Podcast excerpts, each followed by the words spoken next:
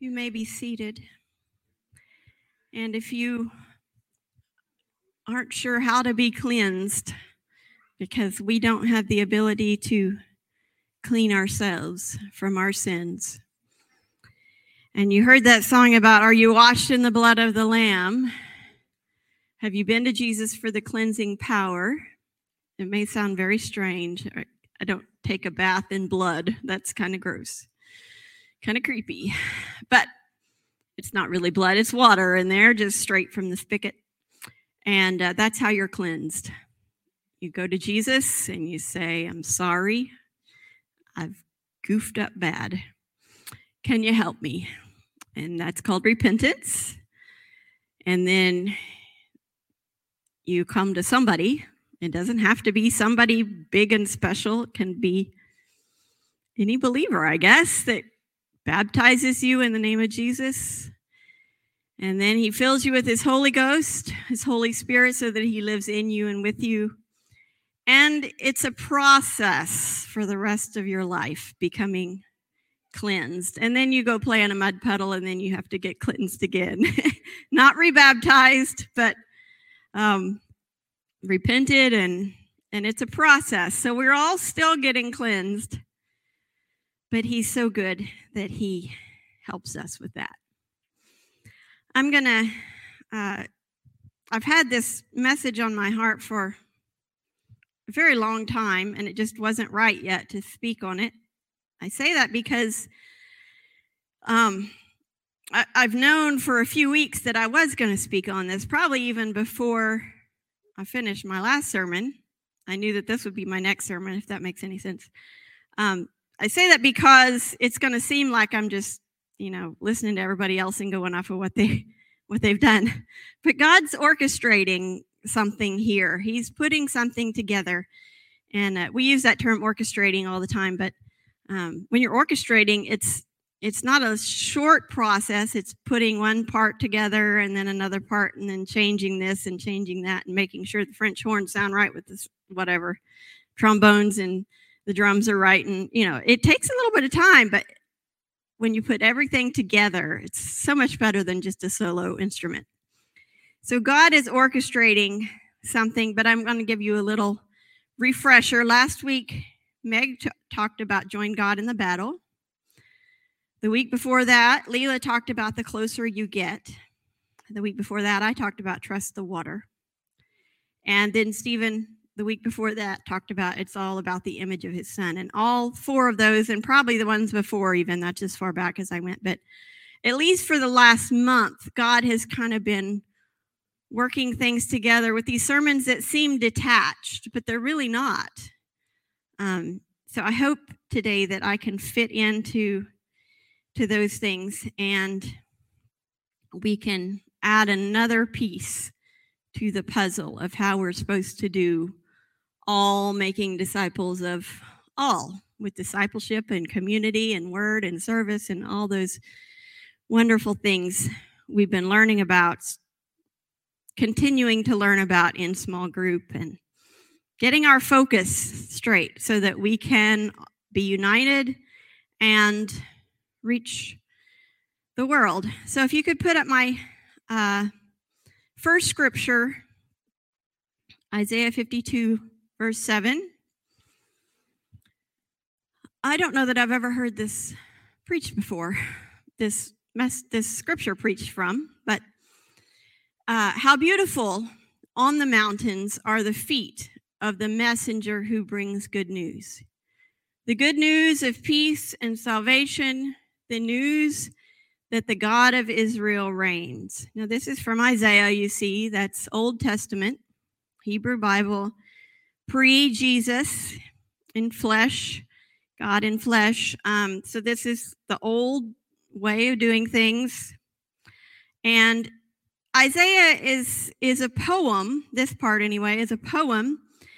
And this verse is, this section is a is foretelling the deliverance of the people of Israel from Babylon.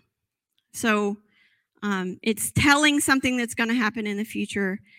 And it's about a herald or a messenger or, you know, a Paul Revere type person that um, except this person didn't have a horse. They were just running on the hills the mountains and telling the people that they were free from babylon and the god of israel reigns. There's peace salvation. So that's the background. When paul in romans 10 if you could bring up my next scripture 10 verses 13 through 15 says, For everyone who calls on the name of the Lord will be saved. Isn't that amazing that God has provided us with salvation? We call on his name, like I just spoke about, asked to be cleansed. Um, he has saved us, done something for us that we cannot do for ourselves. The next verse says, But how can they call on him to save them unless they believe in him. Well, duh, if you don't believe in something or know that it even exists, you can't partake of it. And how can they believe in him if they've never heard about him? Yeah. And how can they hear about him unless someone tells them? Yeah. And then the next verse says, And how will anyone go and tell them without being sent? That is why the scriptures say, and it pulls in the scripture from Isaiah, how beautiful are the feet of messengers who bring good news.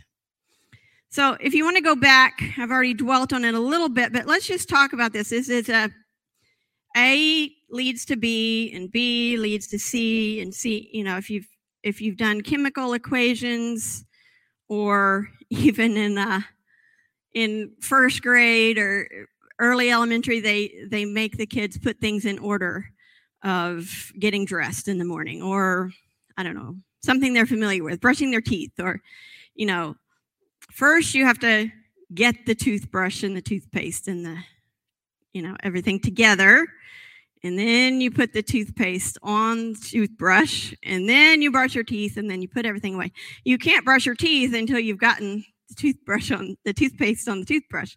So things have to go in order, and one thing leads to the other. So we're used to that. But if we want this idea of, okay, we want people to call on the name of the Lord and be saved, but how? How can they call on him unless they believe? Okay, how, how can they believe if they haven't heard? How can they hear if nobody tells them? So it's just an obvious sequence. And then he's he wraps it up with kind of a an evidence. See, this is true because we have this ancient, even at that point, it was ancient scripture that says, How beautiful are the feet of messengers, heralds, Paul Revere, you know. We don't have this today because we have uh, cell phones and news. We have a 24 hour news cycle. We're following blow by blow the war in Ukraine, or we're following, you know, election night. We get the news right that night. Back then, it was weeks, months even before news came, good or bad. So, um, we have to have this series of things that happens, but somebody has to bring the good news or people can't believe and people can't call on the name of the Lord. We have to bring the good news. So if you noticed, you probably did. I don't have any shoes on today. That's I do have them on today, but they're right down there. I took them off on the last course because we're talking about feet. I don't think I've ever heard a sermon about feet, but here we go. Feet are very, very important we don't think about them much, right? When I got dressed this morning, uh, when we moved, I insisted we have a full length mirror. And my husband was like, Why do you need a full length mirror? I said, I have to see all of me. But when I look in that full length mirror, I do want to see if my shoes match, you know, and make sure they're the same on both feet, you know, they match. Um, but I really don't think about my feet much when I'm getting dressed in the morning. I think about whether my socks will be hidden by my boots, and you know, sometimes they don't match, and who cares because they're covered up or that kind of thing. But Feet are very, very important. If you are diabetic, you know that feet are important. My uh, primary care doctor, I'm not diabetic, thank the Lord. Hopefully that'll stick. But um, my primary care doctor has a sign on the wall that says, if you are diabetic, please take off your socks and shoes. Um, if you're going in for a hangnail or, uh, I don't know, have a stomach ache, whatever, they want to see your feet if you're diabetic because diabetics often have real trouble with their feet and it can lead to amputations, infections, sepsis, you know, bad things. People used to get gangrene, uh, uh, nasty things that we don't want to deal with because our feet are important. Um, when I was in nursing school, we had to do a few days at a homeless shelter. And that was a not living there, visiting there. And um, that would have been an experience for sure. But um, but one of the things that homeless people really struggle with is their feet. A lot of times they don't have clean socks and they'll get dirty. They don't have a place to wash them, or maybe they don't have a backup pair to wear while they wash them in a sink or whatever. Um, socks are, a problem. You need clean socks, or you'll again get feet infections and, and bad thing. When we think about George Washington's soldiers at Valley Forge, what do we think about? We think about bloody footprints in the snow um, and how are soldiers now they weren't marching in the winter but how are soldiers supposed to do their job if they don't even have shoes? And they you know it's just obvious. It doesn't even need explanation. Bloody footprints in the snow brings all this understanding. Feet are important. And feet aren't very pretty. I don't think i've ever seen a pair of a set of feet and gone wow you got great feet that would be that would be weird anyway. But I don't I haven't even thought it, much less said it. Um, I do have a I do know a lady who is a foot model, and and I've honestly I hope she's not watching, but honestly I've looked at her feet and gone, okay, that's no, I don't get it. I mean her her toes are kind of funny shaped and I don't know because feet aren't beautiful, right? So if you put up my title slide, I forgot to have you do that. Um, this is a monster. This is not a person. But your ugly feet are beautiful. My feet are not beautiful. I have I went to a podiatrist because I was having foot pain, and they made this whole list of things that were wrong with my feet. This toe's too long and the arch is high, and you know, I had plantar fasciitis and I had Achilles tendonitis and I had things I didn't even know were wrong with my feet. My feet are ugly. I have very long fingers, and that comes in handy when I'm playing the piano or the violin. But I have my husband calls them piano toes. I could play the piano with my toes. They're they're not pretty. I had this lump on the side. Um, so I don't know of anybody that has great feet. I uh, thought about having you all take off your shoes as an illustration but the other side of feet is that they stink. So I didn't want you to all be distracted by, ugh, Sister Susie has, Susan's not here, is she? Oh, she is here, not Sister Susie. Sister, uh, Sister Beatrice has ugly feet. We don't have a Sister Beatrice. So uh, when we've traveled, we have gone to places where it's very warm, and some of them are very poor. Um, the rural parts of Mexico the rural parts of Cuba, um, the not rural parts, but the the large city, and then some of the rural parts of Africa, West Africa, and because it's so warm and they don't have great health care, um, you can see all their feet. They wear sandals, flip flops, and um, sometimes they're they walk dusty roads. They get scratched. They get calluses. Sometimes they go barefoot, which is not a great idea, but they do it.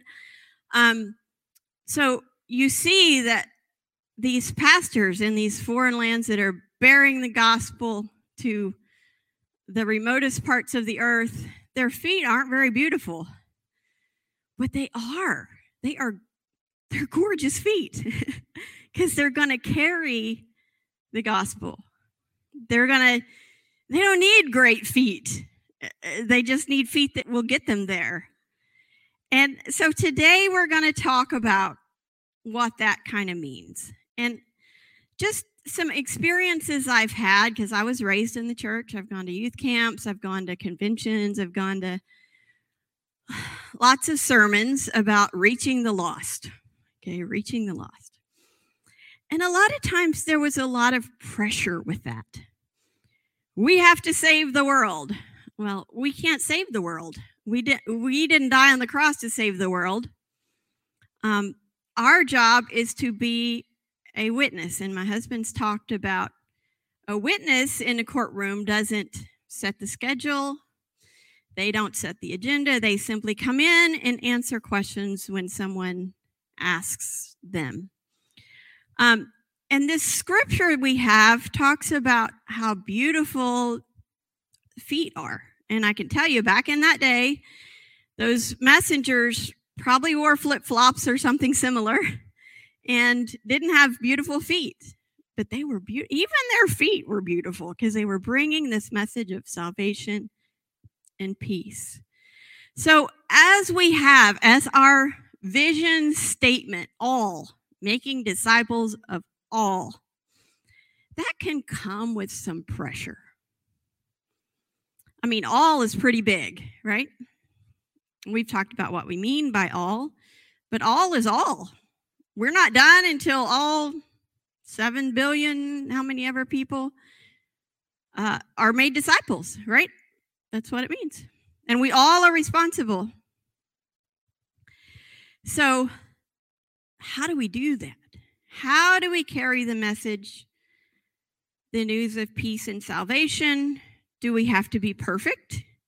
Do we have to say everything right? Is it our job to save the world? If we don't do what we're supposed to do, you know, if if we reach 5 people but we were supposed to reach 20, have we failed? What is success?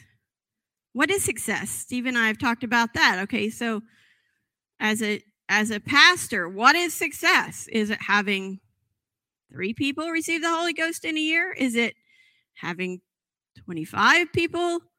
Is it having disciples made? Is it having 4211 people receive the Holy, you know, whatever. What is it even?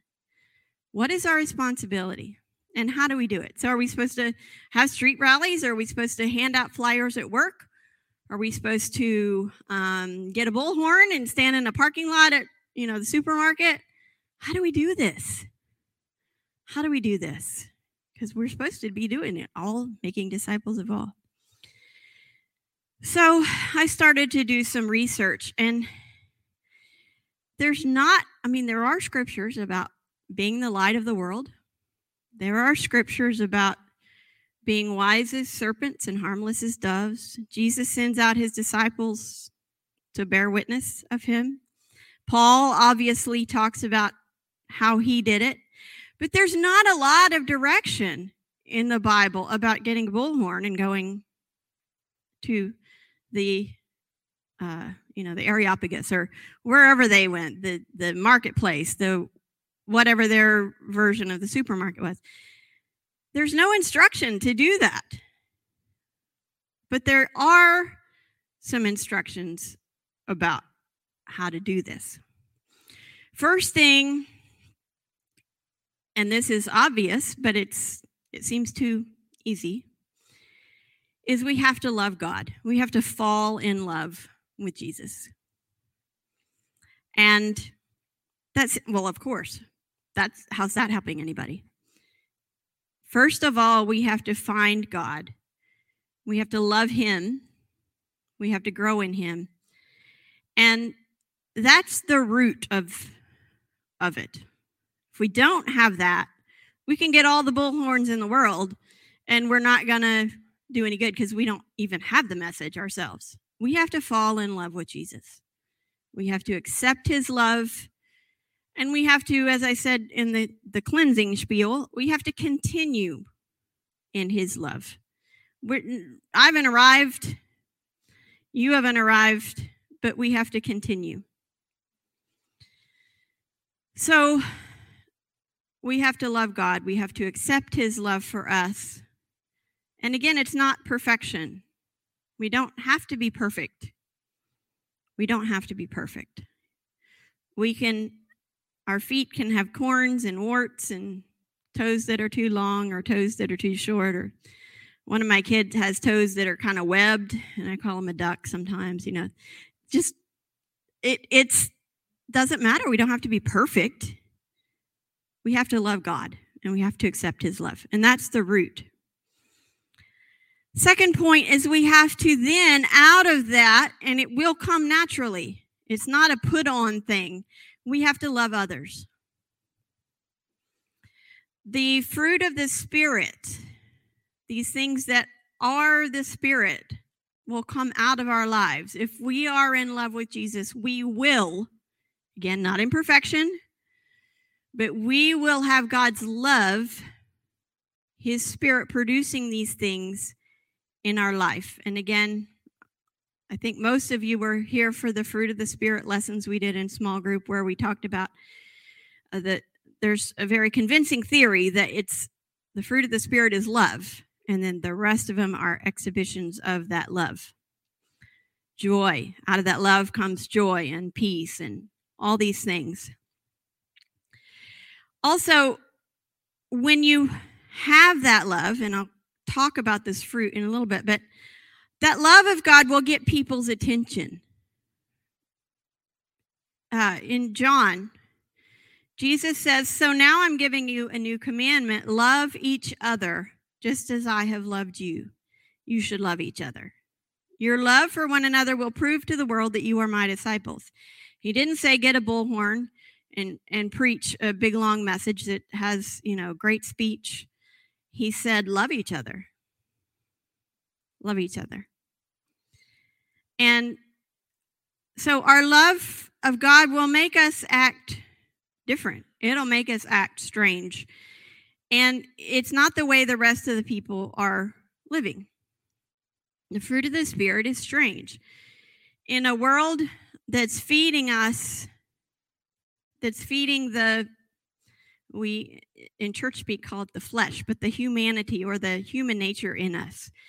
Um, the Galatians 5 talks about the the works of the flesh and when you feed that, it leads to things like, and tell me if this is our world today lustful pleasures, hostility, quarreling. Look at our political system, y'all. Quarreling, jealousy. Oh, there it is too. Outbursts of anger, selfish ambitions, wild parties, and that's just part of the list. Um, that's what our world is today. Um, people talk about America being a Christian nation, and you can probably debate that it never was a Christian nation. I mean, look at slavery, but um, and and all kinds of evils and sin, you know, Native Americans and all kinds of. It never was a Christian nation, but it was. It had the appearance of people who were nominally Christian. Well, today we don't have that. Most of the people you speak to on your jobs are either devout nothings or um, you know, they, I used to, I was raised fill in the blank. Um, maybe they know something about it, but a lot of times they have, if they were raised such and such, they have made a decision to not do that anymore.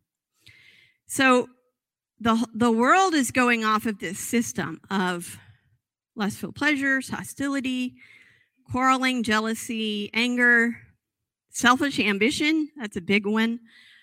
So if you are living in opposition to that and you are living with things like joy, there's a big one. And that doesn't mean you're happy all the time. That means, in spite of trials and troubles and tribulation, you have joy. That's a big one. We don't need to be walking around like we were baptized in pickle juice. We need to have joy in our lives so that people can see that we need to have a peaceful answer and a patience, a kindness, a goodness, a faithfulness, a gentleness, a self control. That is the fruit of the Spirit. And if you are living like that, you will be like a city on a hill that can't be hid because you're going to look different. You're going to be the light of the world and you won't need a megaphone. Now, if your ministry is to get a megaphone and God has told you to go stand in the supermarket and preach, then you follow the leading of the Lord, okay? But I'm I'm God's never told me to do that. And I've had a lot of guilt, honestly, because my personality is introverted. And I don't like to go up to people and strike up conversations in random places. Sister Becky is awesome. We used to go with her on quiz trips, and she would make us late every time because we'd stop in McDonald's to use the bathroom, and she would strike up a conversation with somebody in line and witness to them. And we, come on, we're trying to get to this tournament. Stop witnessing, you know? I don't have that gift. Becky's awesome. I don't have it. so, what am I supposed to do? I'm supposed to fall in love with Jesus, and I'm supposed to let the fruit of the Spirit produce in my life. I'm supposed to, in a world full of selfish ambition, I'm supposed to have self control and peace and patience. In a world full of lustful pleasures, I'm supposed to have goodness and gentleness. Um, in a in a world that can't stick to their word and they're scam artists, you know, every ad is trying to sell you something and they're probably lying about what it does. I'm supposed to have faithfulness and be what I say I am. And that will be a light. That will be a salt to the world. That will get people's attention. How many of you have had somebody give you some variation of a question like, why do you, whatever, or what kind of religion is that? Or how many of you had somebody ask you a question about your beliefs? It didn't have to be, raise your hand if you've had somebody ever ask you a question. Yeah. So it, it works, right? And you don't have to, you didn't have to uh, pass out a million flyers or take out an ad on the side of a bus, or I'm not saying those things don't work. There are some examples where they have worked, but much more efficient. We see Paul in the New Testament going from city to city to city, and he would set up churches, probably house churches. And then he would leave. And how did the how did Europe and and the ancient world and the Roman Empire get evangelized? Paul started it, but then he left town. And the word still spread. And it was because the Roman Empire was full of uh, selfish ambition, wild parties, lustful pleasures, quarreling, jealousy. That was the Roman Empire. And these people were different. Instead of uh, leaving an unwanted baby on a hill out in the out in the countryside to die, they would go gather up all the babies and raise them. What's up with that? That's not that's not selfish. That's like love and peace and kindness. It gets people's attention. They didn't have a welfare program back then. So the Christians fed people. They took care of their widows. They took care of um, orphans. And it got people's attention and it turned the world upside down. So, in order to be that city on a hill, and I'm coming to a close here, we fall in love with Jesus and we have the fruit of the Spirit. Now, I'm going to get really rubber meets the road here in some application. And we are going to pray in a minute, but I, I want this to also be, we, we're going to pray because God has to lead us in this, all right? Paul does speak of, of following the leading of the Spirit. He does it himself. He wants to go someplace, and the Spirit says, don't go there. And then it says, go to Macedonia. So he he you have to follow the spirit but if you're in love with jesus that happens anyway so You have to, Matthew 10 16, Jesus, when he was sending out his disciples, said you have to be wise as serpents and harmless as doves. Again, that gentleness. But you do have to be smart about it. So let's be smart about it. Um, First Peter, Peter says, Be ready to speak up and tell anyone who asks why you're living the way you are, and always with the utmost courtesy. Let me read that again. I don't think I had had it. Oh, maybe I did. Uh, be ready to speak up and tell anyone who asks. Be ready. Now, there's a scripture that says, don't think about what you're going to say ahead of time. But that's when you're getting brought before like a court. Okay. Now, this is not being brought before a court. This is just your friend asks you why you're living the way you are. And you're supposed to have a ready answer. Um, and then you're supposed to do it with the utmost courtesy, right? Gentleness, kindness. Not telling them they're going to split hell wide open. Not telling them they need to clean up the way they speak or stop doing this or start doing that. You do it with the utmost of courtesy. Remember to love. You keep it simple. Paul talks about he didn't come with lofty words and complicated, deep philosophies. And then part of being courteous is that you meet them where they are.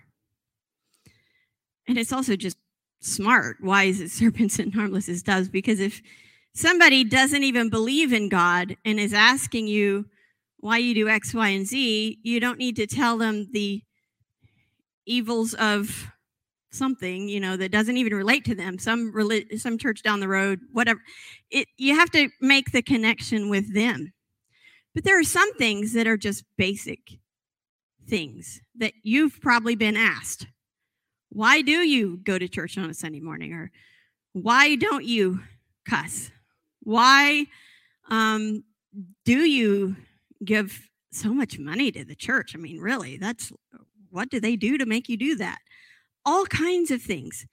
But meet them where they are. Look around you physically. And if there are people there you should be loving. Now, it might not mean giving everybody a hug, but it might mean opening a door for them or picking up a candy wrapper off the floor or lots and lots of things that come out naturally when you're in love with Jesus. If you're if there are people you're being a light. And it comes naturally. It's not hard. It's not, oh, if I don't do this, I'm going to, I'm, I'm not doing what I'm supposed to do. And, oh, it's a burden. No, it's just flowing. It just comes out in your personality, in your language, in the way you speak. And it's not hard. It's like an apple tree growing an apple. It doesn't have to try and think about it real hard. And, oh, if I don't bear this apple today, I'm going to, you know, God's going to curse me. There was a fig tree, I guess, in the Bible that he cursed, but um, that was the exception, not the rule. The apple tree doesn't have to think about it, it just happens, right? It just does, and it's natural. Think about the person, religious wise, what you know about them culturally. What do they know? What don't they know? What do you, if you're their friend, you kind of know where they're at already? Are they an atheist? Because you're going to answer an atheist different than you answer a Baptist. Um, but there's some things that kind of apply to everybody. So have some basic answers. Be gentle with them. Do it with the utmost courtesy. We are surrounded by people who are hurt. They are the walking wounded. They have been hurt by sin. They have been hurt by poor decisions themselves and their and other people around them. A lot of people have been hurt by religion. Um, and I don't mean by God, I mean by religion. There's sometimes, unfortunately, a difference. They've been hurt by people in their family, they've been hurt by friends. We are surrounded by people that have hurt, that have been hurt, and we need to be gentle and kind. And again, that'll stand out because we're not about ourselves. We're about them. So gauge whether they where they are. If they've asked you a question and they really seem interested and they like have an academic interest in the Bible, then maybe you say, hey, let's study the Bible together. Maybe if they aren't interested in that at all, then don't pull out your Search for Truth Bible study, you know? It maybe you just develop a friendship with them and let your light just shine all over them. And they'll see it and glorify God. Maybe you invite them to a small group, but maybe you don't. Maybe you invite them to church, but you know what? We don't see Paul inviting people to church. Now, sometimes there wasn't a church yet, but even when there was, he a lot of times was, you know, pulling people aside and says, "Hey, do you know about about this?" Or he was a tent maker. I'm sure he talked to people that came in for tents. Um, meet people where they are. Now, we are blessed and lucky and gifted by God that we have people walk in off the street. They've seen our sign. Maybe they have a, a background in Pentecostalism. Maybe they live across the street. We have a ton of people go up and down the street. So we are blessed with that. But that's not the best way to make disciples of all. The best way, the most effective way is to connect with people. Now, when somebody comes in off the street, we should be loving on them too, right? And if they ask a question, you answer them with kindness, courteousness, the same thing. Because if there's not a lot of pressure on us, we don't feel a need to get everybody cleaned up right away, right? So be kind to them, share your light with them, and love, love, love. Love God and love people. Now, um, I'm going to ask you to stay seated and we're going to pray in our pew. And as you're praying, um, don't put it up yet, but they're going to put up some scriptures. Not some scriptures, some questions. And this sounds very practical, this sounds very unspiritual, but I want you to copy down these questions on your phone or take a picture of it or something like that. And even as you're sitting here, start thinking about some answers to some questions that somebody might ask you. And I've come up with just a few. You can come up with more based on your circle of friends, your family, whoever it is that you tend to be around a lot. So you can put those up now, the, the questions. Um, make it maybe you send yourself an email with this attached, or maybe you put it in your to do list, or whatever.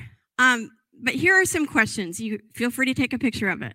Um, number one, what makes you different? If some, if a friend asks you, "What makes you different?" You just act different. What makes you different? Or why don't you X Y Z? Cuss, drink alcohol. Why don't you?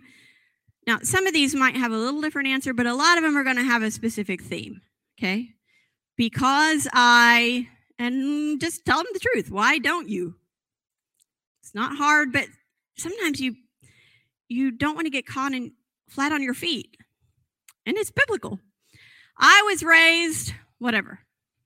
So I don't know anything about the Pentecostal religion. What is it? I had this one uh, on vacation. We Steve met a we're in a a uh, like a small apartment thing, kind of an Airbnb type thing, and the person downstairs met Steve, and they were arranging parking places because we need to load up, and so he arranged with this doctor from New Jersey to switch places, and uh, then they invited us to their place for fondue that night. Well, sure, we're good for fondue, so we go there, and um, it wasn't an environment I would have created in my home. Okay but it was okay. We asked for a bottle of water. We had some fondue. It was all good. And I'm sitting there talking to the doctor's wife, and she says, I was raised Catholic. She was asking me what my job was, and I said I was on the pastoral team. And, and so, oh, what kind of church is that? Pentecostal. Well, I was raised Catholic, so I don't know anything about the Pentecostal religion. What is it? Well, do I give her the whole laundry list? Do I pull out my Search for Truth Bible? No. So I just told her a little bit. You know, we try to follow the Spirit. I didn't tell her all about one God and how the Catholics had messed it all up. And no, I didn't need to do all that.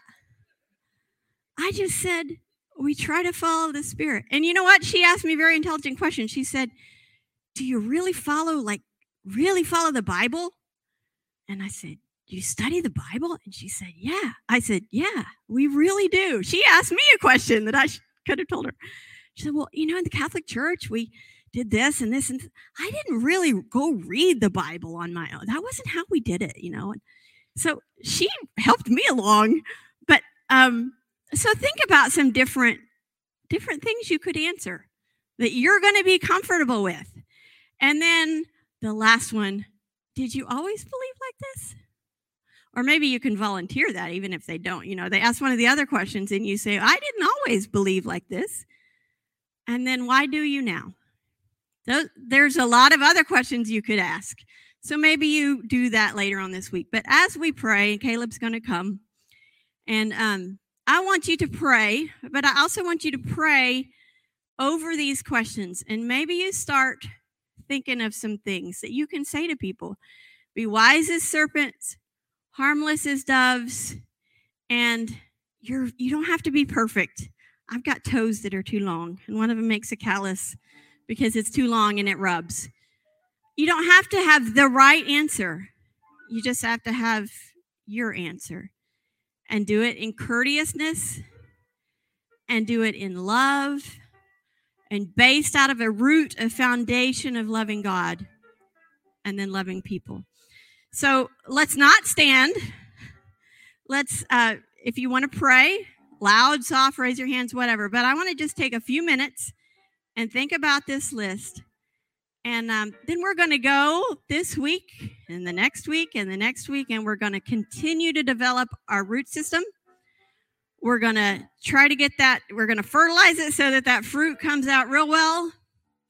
And then we're going to be ready to give an answer to anybody that asks. So let's take your time and um, I'll come back up in a minute, close this out. But think for a little bit about how you would answer some of, I keep pointing to the back wall, some of these questions.